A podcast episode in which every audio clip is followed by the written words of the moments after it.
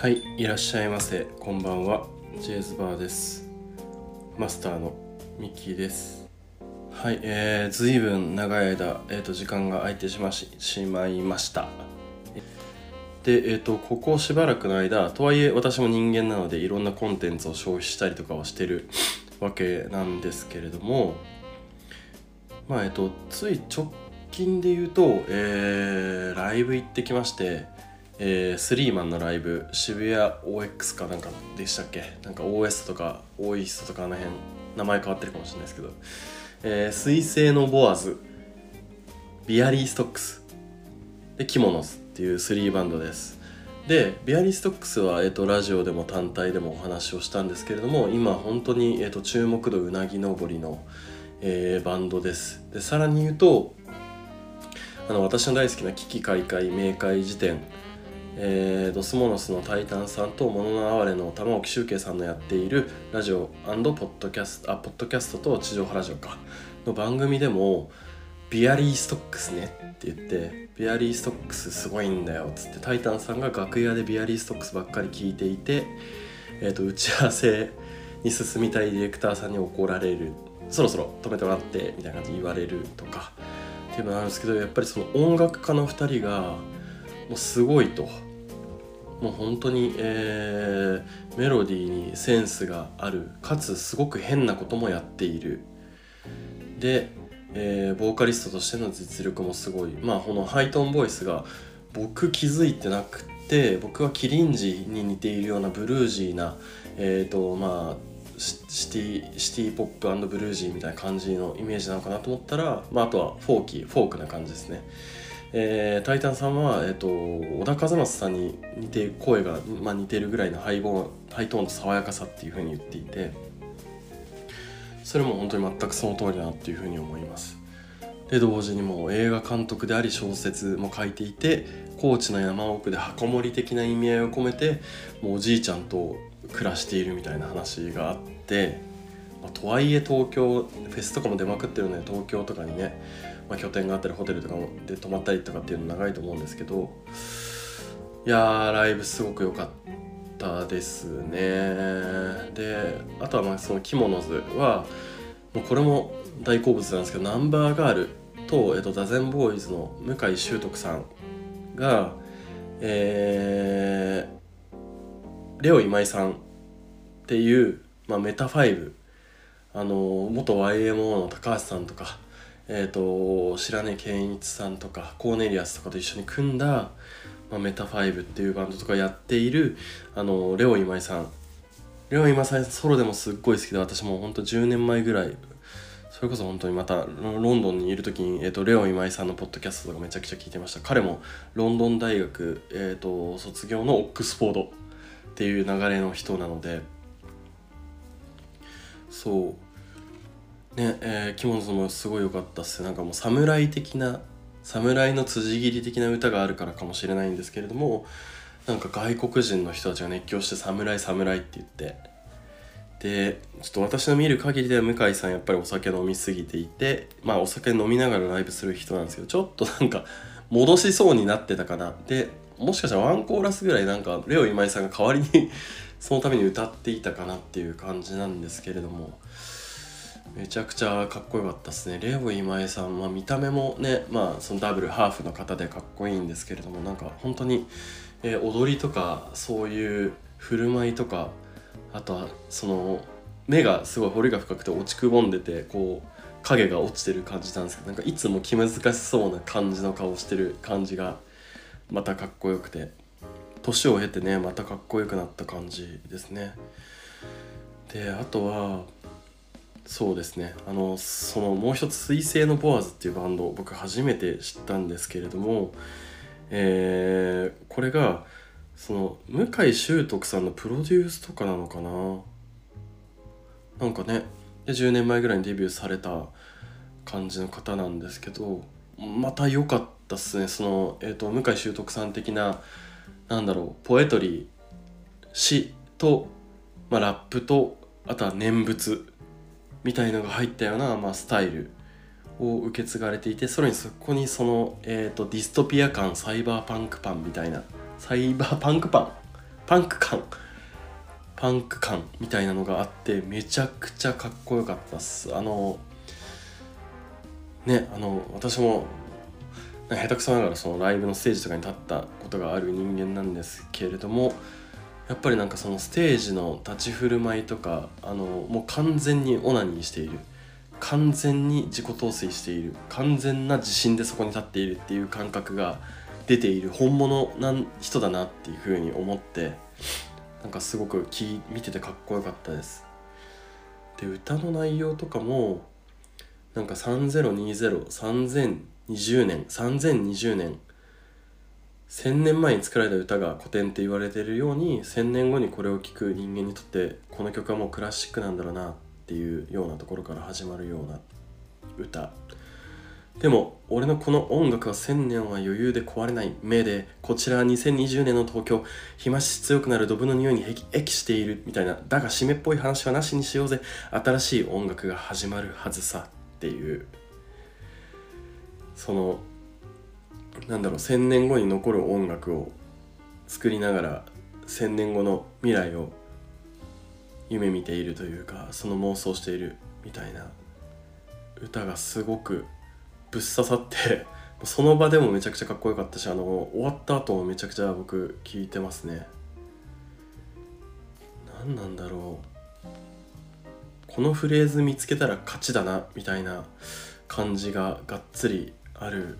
人ですね。もしも始まりと終わりがつながっているんだとしたら、旅路の果て1000年後、どぶ臭い川べりでビールを飲もう、3020年までずっと友達でいようっていう、なんかいいんですよね。で、キャッチフレーズというか自分の得意フレーズみたいのを使う、例えば座禅ボーイズナンバーガールだったら6本の狂った鋼の振動とかっていうフレーズを、いろんな歌に使うことによって、別の歌好きな人がまた別の歌を好きになるとかっていうような効果が、ちょっとマーケティングに似たようななんか効果なのかな。あえてそういう、馴染みのあるフレーズを配置するとかっていうところあると思うんですけど、どぶ臭い川べりでビールを川べりでとかっていうフレーズは、彗星のボアズもねよく使うフレーズのようです。あとはもうゴーストインザマシーンドラムっていう歌があるんですけど、ゴーストインザマシーンドラムっていうもうフレーズ見つけたらもう勝ちなのよって気がしますね。めちゃくちゃかっこいい。あとはこれうまく言語化できないんですけれども、例えばそのオフホワイトっていうブランドがあって、すごいストリートで人気を博して、バージル・アブローさんというもん、ちょっと2年前ぐらい亡くなった方がやってたんですけど、ルイ・ヴィトンにも認められてコラボしたりダイレクターに就任したりしたんですけど、その人はなんかロゴって言葉をそのままコーテーションマーク付きで、プリントしたりとか、ナイキのスニーカーにナイキっていう文字をコーテーションマークでなんかプリントしたりとか、みんなそれ当たり前じゃんと思ってスルーしているようなものを、なんかその言葉言語化あえてするかっこよさみたいな、それをそのまま読み上げるかっこよさみたいのあると僕思っていて、この彗星のボアズのゴーストインザマシンドラムっていう中でも6本の弦と21個のフレットっていう、これギターの話なんですけど、なんかギターの弦が6本で、フレット21個っていうのはあんまりなんか馴染みないかもしれないですけど、6本の弦とか4本の弦、ベースの4本の弦とかってわざわざ祝いでも皆さん知っているものなんだけれども、なんかそれをわざわざ歌詞の中でスペース使って読み上げるかっこよさみたいなのって、なんかそこにすごく特別な意味合いが含まれて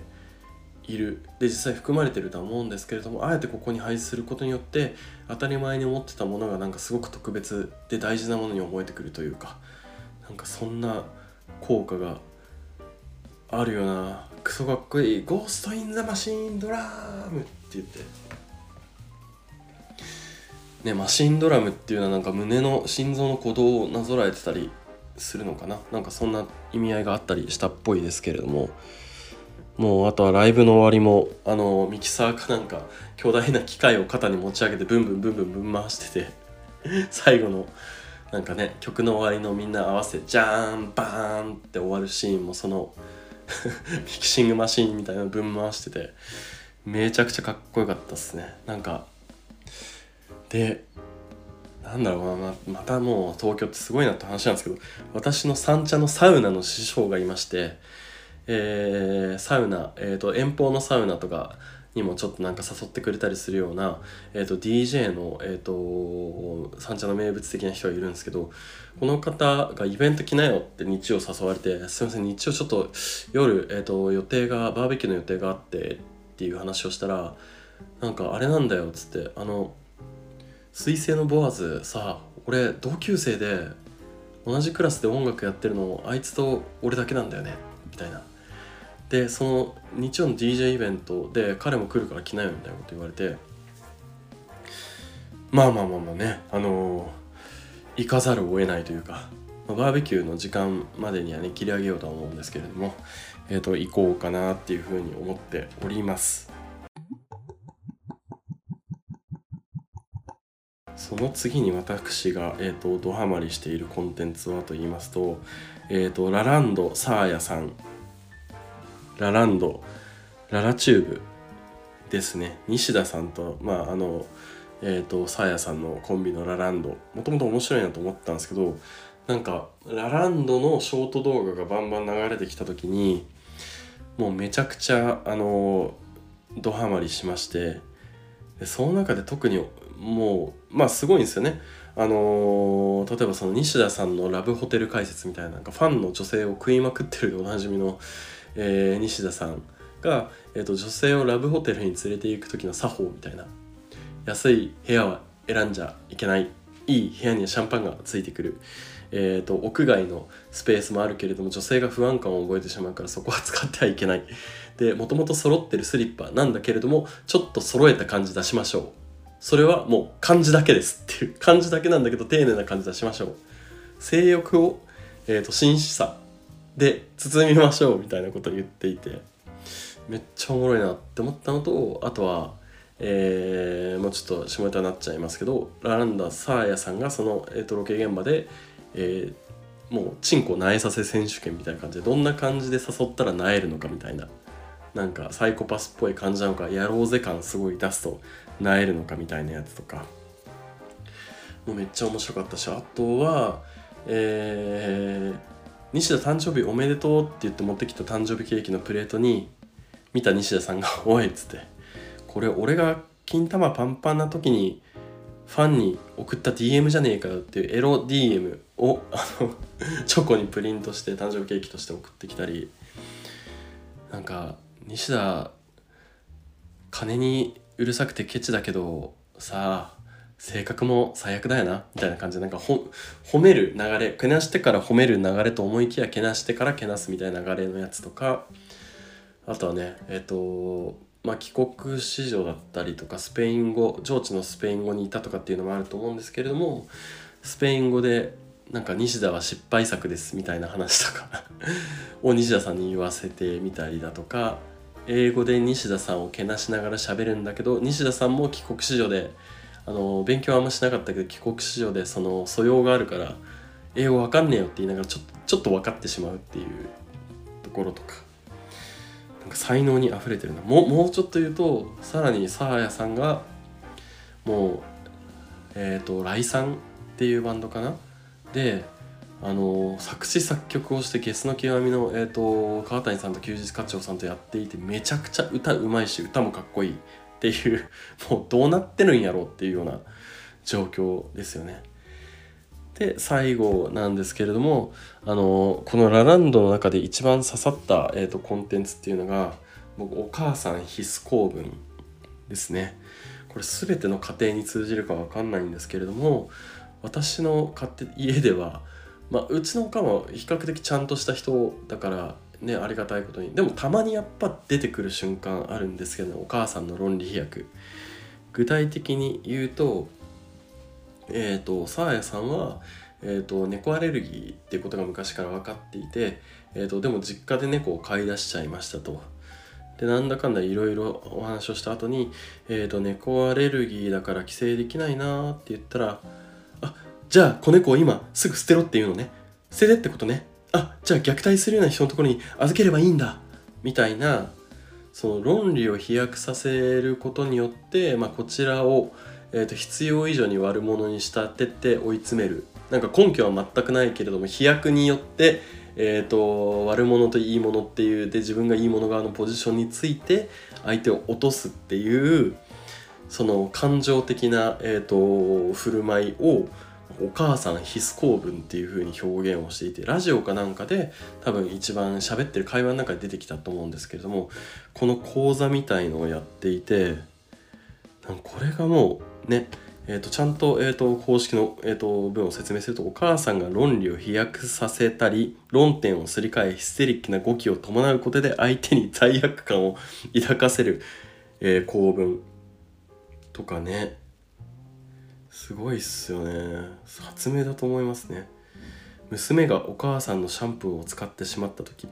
お母さんはシャンプー使えなくてもいいってことね。丸坊主にしてボディーソープで頭洗えばいいんだみたいな。これあるよな。みんなどうなんだろう。そうでもないのかな。お母さんキンキンした声で怒らないでって言ったら、あんたのために死ねばいいのね、それとも性転換っていう、死ぬか性転換っていう二択っていう、やばいっすよね本当に。なんかもう永遠にね、なんかもう見れちゃうなっていう感じで、本当になんか1言ったことが100、6200ぐらいで返ってくるような感じの。これお母さんあるよね。なんかそのもうお母さんをね悪者にするとかっていう話じゃなくて、おそらくその、今は随分時代が変わったかもしれないんですけれども、お母さんが専業主婦としてまたは兼業なんだけれども、家の負担を家事掃除洗濯みたいのをし続けてる中で、こんなに頑張ってるのに、カレーだよって出したら、あ、昼もカレーやったわみたいなこと言われて、なんかそこでお母さんがバッと燃え上がる感じはわかるんですよね。本当に一生懸命作ってんのにカレーだったわみたいな感じで、なんか当たり前のようにもそもそと、ね、ご飯を大してお礼も言わずに食ってるとかっていうのは、なんか自分にも経験があるし、そういう人もいっぱいいるし、それだけで日々ストレスっていろいろたまるもんだなっていうふうには思うので、だからそれが爆発する瞬間っていうのはすごくわかるし、その爆発した瞬間の議論で負けたくないっていう気持ちも結構ねわかるんですけれども、そう友達の家で飲んだ麦茶美味しかったなあ、お母さんが入れる麦茶より友達の家の麦茶の方が美味しいってこと、じゃあもう養子にもらわれなさいとかっていうね。でも何の気なしに言ってる一言が、その分お母さんを傷つけているということで、なんかそこら辺はなんだろうね、ちょっとやっぱ子供側も、私も自分の経験も踏まえて、子供たちもやっぱりお母さんのその当たり前のように見えるその一生懸命やってるお母さんのね行動っていうのをもうちょっと感謝を示したりだとか、何の気なしにそういうつもりじゃなくて言ったのにとかっていうのとかも、これお母さん傷ついちゃうかなとかっていうね配慮を持って、生きていかないといけないなっていうふうに、逆にこのお母さん必須公文を見て思いました。ただ単体で切り取るとやっぱりこの論理の飛躍の仕方っていうのはどうしても面白くて癖になっちゃいます。はい、ということでお久しぶりのジェイズバー、この辺にしたいと思います。全然更新してないんですけど、なんか特にオードリーの若林さんについて話した回とかがすごく伸びていて、自分でもだが情熱はあるの放送に合わせて、またシェアしたりとかしたっていうところもあるんですけれども、ありがたいなと思ってます。はい、ジェイズバー各種プラットフォームで、やっております。Apple、アンカーをやってないのか。もうないんだ。Apple、Spotify、Google、Amazon でやっておりますので、ぜひとも、今これ聞いてる方は、フォローボタン、サブスクボタン押してください。ぜひありがとうございます。よろしくお願いいたします。Twitter もやっておりますので、